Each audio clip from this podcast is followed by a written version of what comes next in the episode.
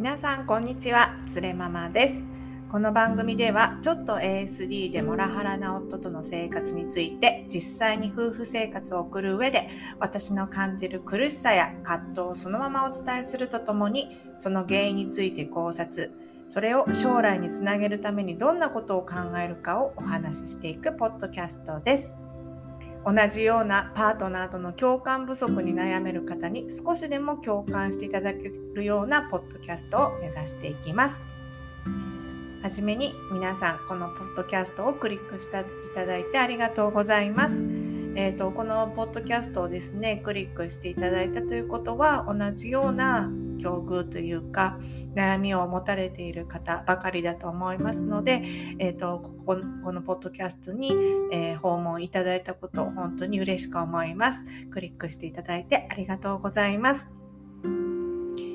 で、えーと、自己紹介をしますと私は、えー、つれママという名前で42歳の、えー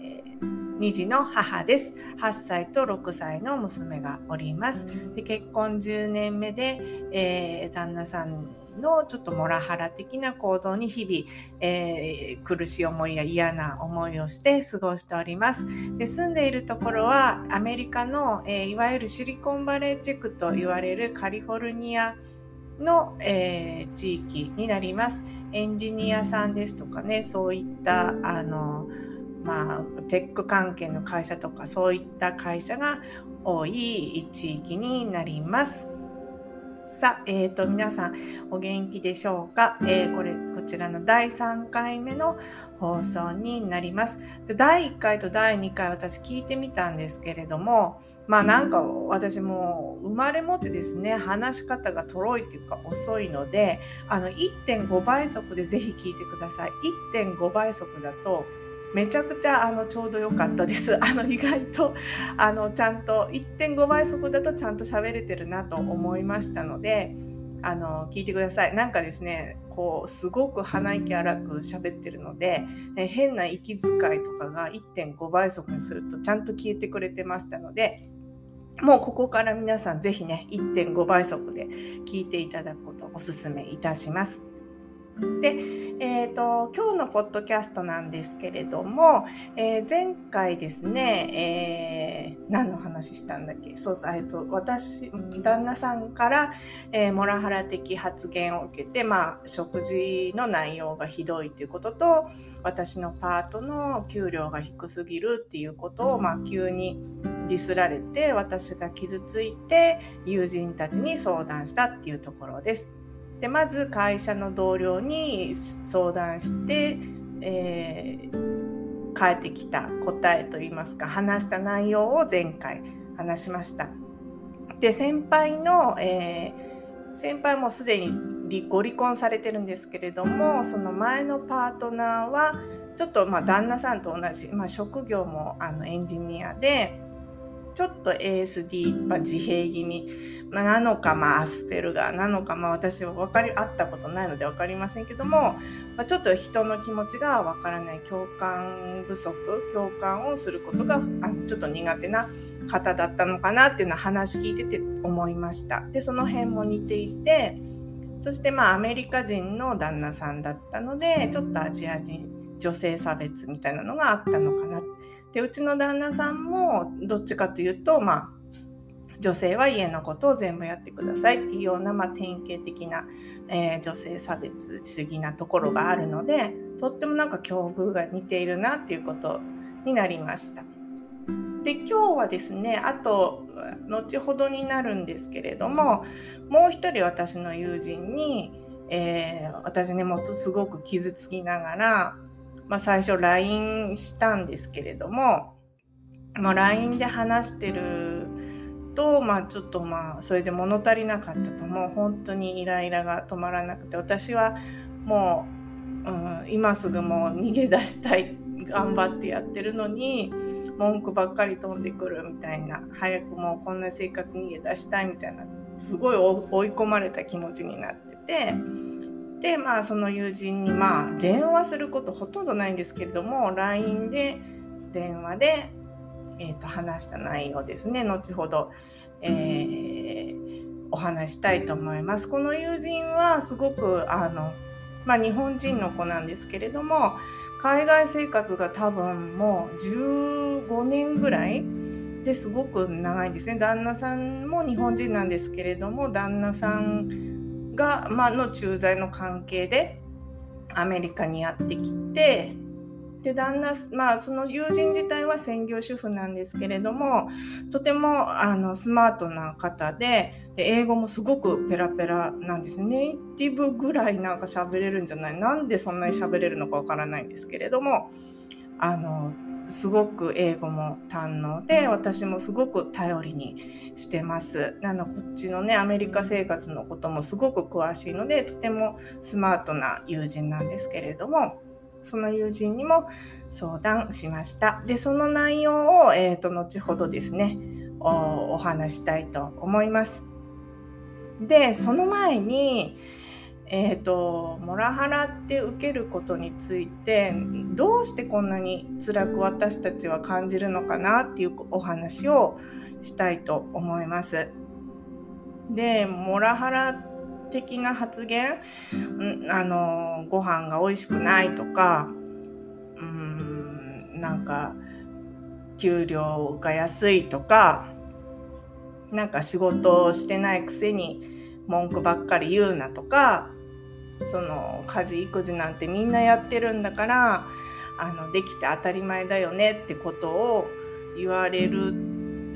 っていうのはどうして私たちはこんなに傷つくんですかね？って考えたこと皆さんありますでしょうか？で私まあこの後になるんですけどもこの友人に相談した後に、まあ、直接旦那さんとこの件について話すんですけれどもやっぱりその話してた中で、まあ、うちの旦那さんは、まあえー、結婚して、えー、女性が妻になると、まあ、こういう、まあ、食事を作ったりあの美味しい、まあ、食事をまあ何品か作ったり子供の世話をしたり勉強を見たりっていうのは基本的に母親の仕事ですよねっていう考えがすごく強いんですね。でまあそれをまあやってください。みんなできてるからどうしてできないの？っていうことをもうひたすら言ってくるわけです。でまあそれを言われてまあ私はちょっと家事とかですね掃除とか、えーと、料理とかはそんなに得意じゃない方なんですけれどもまあ私もですね、まあ、結婚したらやっぱり家族の料理って作んなきゃいけないよねってことで、まあえーとまあ、大学時代から1人暮らししてましたので、まあ、そこからコツコツやって、まあ、料理なんて好きでもないけど、まあ、食べられるものとりあえずあの一般的なものはあのちょくちょく作ってきて、まあ、レシピ見れば、まあ、どんなものでもまあ作れるじゃないですか。っていうので、まあ、作ってきたっていうところなんですけれども結婚した途端にそうやってまあ妻の仕事とはこれとこれとこれ、えー、はできて当たり前そしてまあ旦那さんは仕事をしてきますと。やっぱりその方にはめられることで評価されてしまうっていうのがすごく生きづらさを感じてるのかなと私は思いました。で私自身、まあ、結婚はまあ人生のどこかで、えー、するものだと思うんですけれども思っててでそれが目標でもあったんですね。子供も欲しかったですし。なんですけれども、まあ、その結婚する前までもその自分の人生っていうのはあったわけです。学生時代ですね。お勉強してそしてまあ高校大学に進んでで、まあ、そこでも資格を取って、えーと、そういったまあ自分の仕事に就くっていうようなですね。人生があってその過程で結婚があってえー、でその人生の過程の中で私がまあ家庭を作るっていう仕事が加わっていくっていうような認識だったんですけれどもあの結婚をした途端に、まあ、妻っていう枠組みにこうはめられるわけですよね。でで旦那さんからしたらその私がどんな人生を歩いてきたかとかどういう仕事をしてきたかとかそういうことはあの関係がなくなるわけです。うちの旦那さんは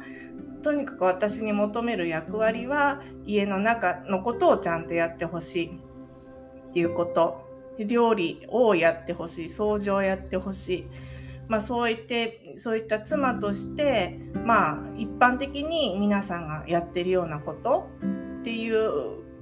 枠組みに当てはめようとしてくるっていうことなんですね。じゃあなんか私が今いる あの、えー、連れママという人格ってどこに行ったのっていうことになりますよね。で、まあ、なんかそれを尊重してくれた上であのもう少し家事とかやってほしいあの自分も協力するからっていうことならわかるんですけれどもまあとにかくまあ何について私が傷つくかっていうとやっぱ人間としてのリスペクトですねが私に対して、まあ、ないなっていうことですね。まあ女性はそうやって、えー、食事を作って家事をやってればまあ基本的にはよくて余力があれば仕事をすればいいだけで余力がないんだったら仕事なんてやめろっていうような考えであります。で一方で旦那さんは結婚したことによって何か枠組みに、えー、はめられるのかって言ったらまあ多くの、まあ、旦那さんはそうではないですよね。仕事をまあうん仕事をですね、まあ、生きがいにしてやってきた人っていうのはそのまま仕事を続けられますし、まあ、育児とか、まあ、家事とかは奥さんがやってくれるのでで自分の人生は自分を続けられると。で割と余裕があってうちの旦那さんとかも朝とかがっつりなんかテレビ見ながら朝ごはん食べてそしてまあ夜とか割とまあ6時とか7時には帰ってくるので、まあ、2時間か3時間ぐらい自分の時間を堪能して寝るみたいなまあ私の独身の時の仕事してた感じと、まあ、あまり変わらないですよね。っていうのに、まあ、私はまあ多くのねあのお母さん方そうだと思うんですけれどもほとんども自分の時間なく、まあ、朝6時に起きてから もう夜10時11時に寝るまで、まあ、ほほとんど自分の時間もなくこのポッドキャストもですねもう仕事を始まる 始める前の30分だけちょっと自分の時間にしようと思ってやってるんですけれどもそんなレベルですね。もう本当に何十分あの自分の時間あればいいかなっていう感じの生活になるわけです。で、えっ、ー、と、これ私一回、まあこれかなり前なんですけれども、えー、何年ぐらい前かな、子供が、上の子がまだ赤ちゃんっぽかった時の、まあ6、7年前だと思うんですけども、その頃から、あの旦那さんと、まあ、こういう話一緒に家族を作るんだからもう少し家事育児に参加してほしいっていう話をしてたんですけれどもそのコミュニケーションがうまくいかなかったのでで私はキリスト教でも何でもないんですけれども友人がその牧師さんが日本人の牧師さんが集会開いてなんかお話ししに来るから行ってみないって、えー、誘ってくれてで私なんかそのキリスト教の教会ってどういうとこなのかなっていうのちょっと興味があったのでアメリカに来たばっかりでそれで行ってみたんですね。で牧師さんがおっしゃるにはあの女性がねあの家庭に入って子供を持つことによって何が悲惨になるかっていうとその自分のことが全くできなくなることっておっしゃったんですね。で人間っていうのはそのじ人間が自らが幸せになるように自分の幸せのために生きるっていうのを大命題にして生まれてくると。でも子供が生まれた途端にそのあの権利というかその時間っていうのがあの一切全て失われるとそういった意味でその子供を産んだ女性その なん子供を産んだ後のまあとにかく大変な時期ありますよね。そういった時期は本当に、まあ、人間として悲惨な時期になる全く自分の時間を全て奪われると。で自分のために自分の幸せに生きるっていうのはあの、まあ、当然のことながら人間のうん大命題なんですよね最終目標といいますかあの基本的な欲求というかそういったものどういうお話の仕方してたのかちょっと忘れましたけどもなんか意味合いとしてはそういうことでした。で私もやはり同じように感じていてあの結婚した途端にあの全てですねそういうまあ今まで生きてきたあ自分の人格をどういうふうに育てていったのかとか教養をどのように得ていったのかとか友人はどういう人がいるのかとか。なんかそういったことを全く関係なくただ結婚したことによって家事育児をやる人っていうことにカテゴライズが基本的にされてしまう。っていうことに本当にあの絶望を皆さん感じていらっしゃいませんか？あのでもですね一方で女性ってやっぱり、まあ、古来からその、えーえーと、子供の世話をメインでやっていくっていうのはですね多分生物生物学的にその女性の方がケアケアっていうんですか？あの他人をケアするそういうケアの役割に向いてるっていう生物学的な特性は絶対あると思うんですよ。なのであの子供のお世話をしたり料理をしたりそうやっておせあの掃除とかをして身の回りをすごくきれいにしたりっていうのを、まあ、好きな方も絶対いらっしゃってそう向いてる方は絶対あのいいと思うんですよ。それがあのうまくはまってあの、まあ、いわゆるその昔からあるような妻は家事と育児をやりましょうっていうような方にうまくハマれる方っていうのは本当にあのいいと思います。それが自分の人生の目的とマッチしてるからですね。でもそうじゃないパターンってやっぱりいっぱいありますよね。あのケアの、えー、役割は、まあ、できるけどそこまで得意じゃないと私をみたいな人もいると思いますので。でそういった人に対して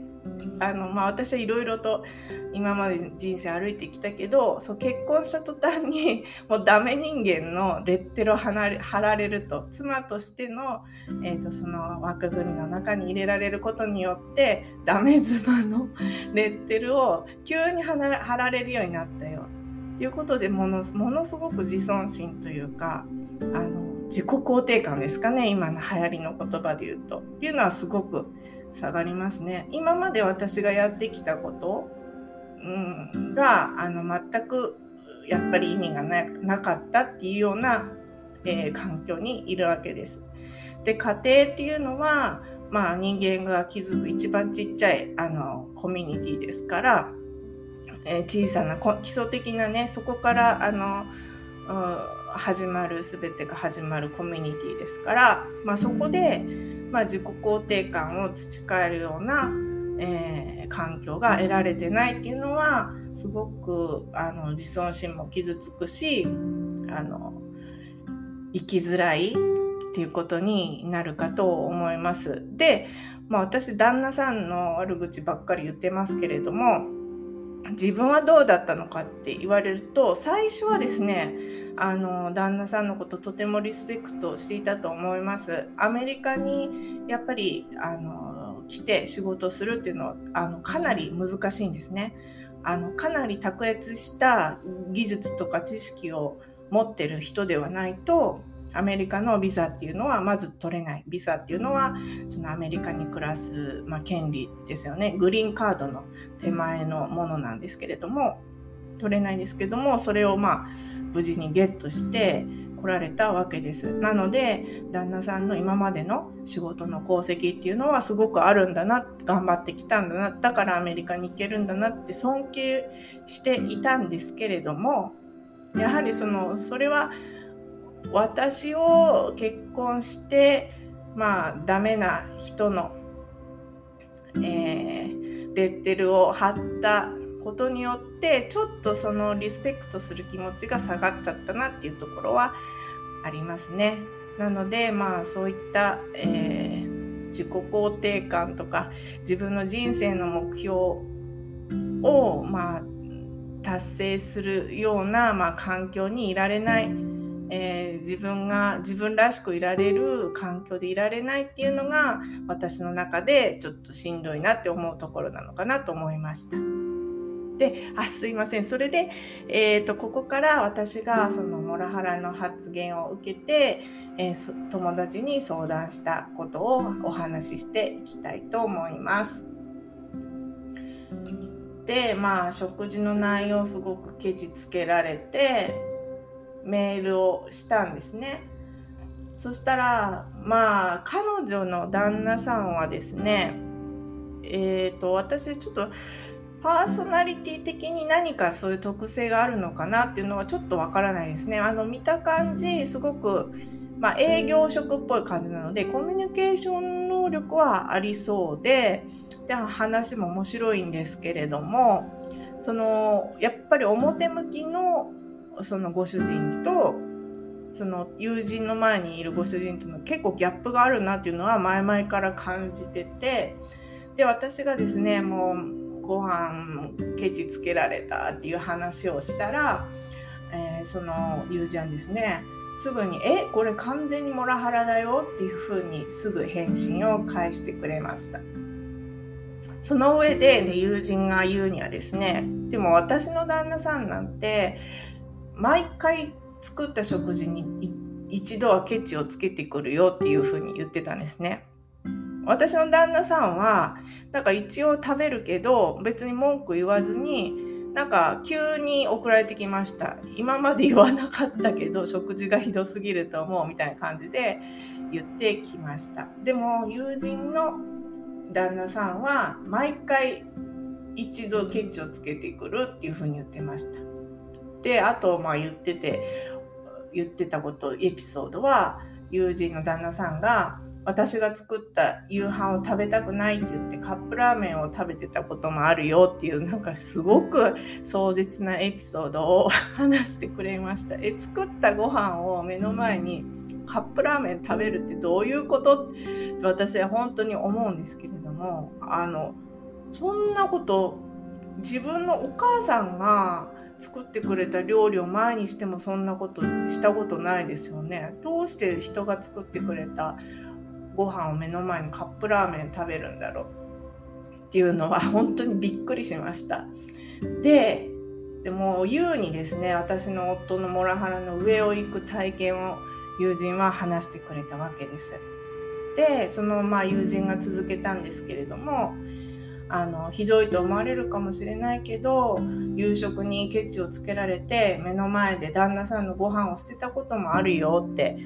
あのすごく言うのに辛いんじゃないかなっていうエピソードも話してくれたんですね。でもそうやって毎日ケチつける彼女も、えーと、2人お子さんいてで下のお子さんまだ2歳か3歳ですごく小さくて手がかかるんですね。でもその中で作ったご飯を毎日毎日そりゃケチつけられたら たまにはその捨てたくもなりますよね。もう食べるなってそれは言いますよね。じゃ自分で用意してください。で全くひどくないですよ。もう当然の行為だと思います。怒って当たり前。でもこんなこと言うとひどいと思われるかもしれないけどっていう枕言葉を友人はつけてきたんですよね。何なんですかねこのひどいと思われるかもしれないけど全然ひどくないですよね。あの当然だと思います毎日小さなお子さんがいる中で作った夕食に文句つけられてストレスが溜まってじゃあ食べるなっていつか爆発することなんてね誰だって簡単に想像できると思いますよね。でまあその中で、まあ、私は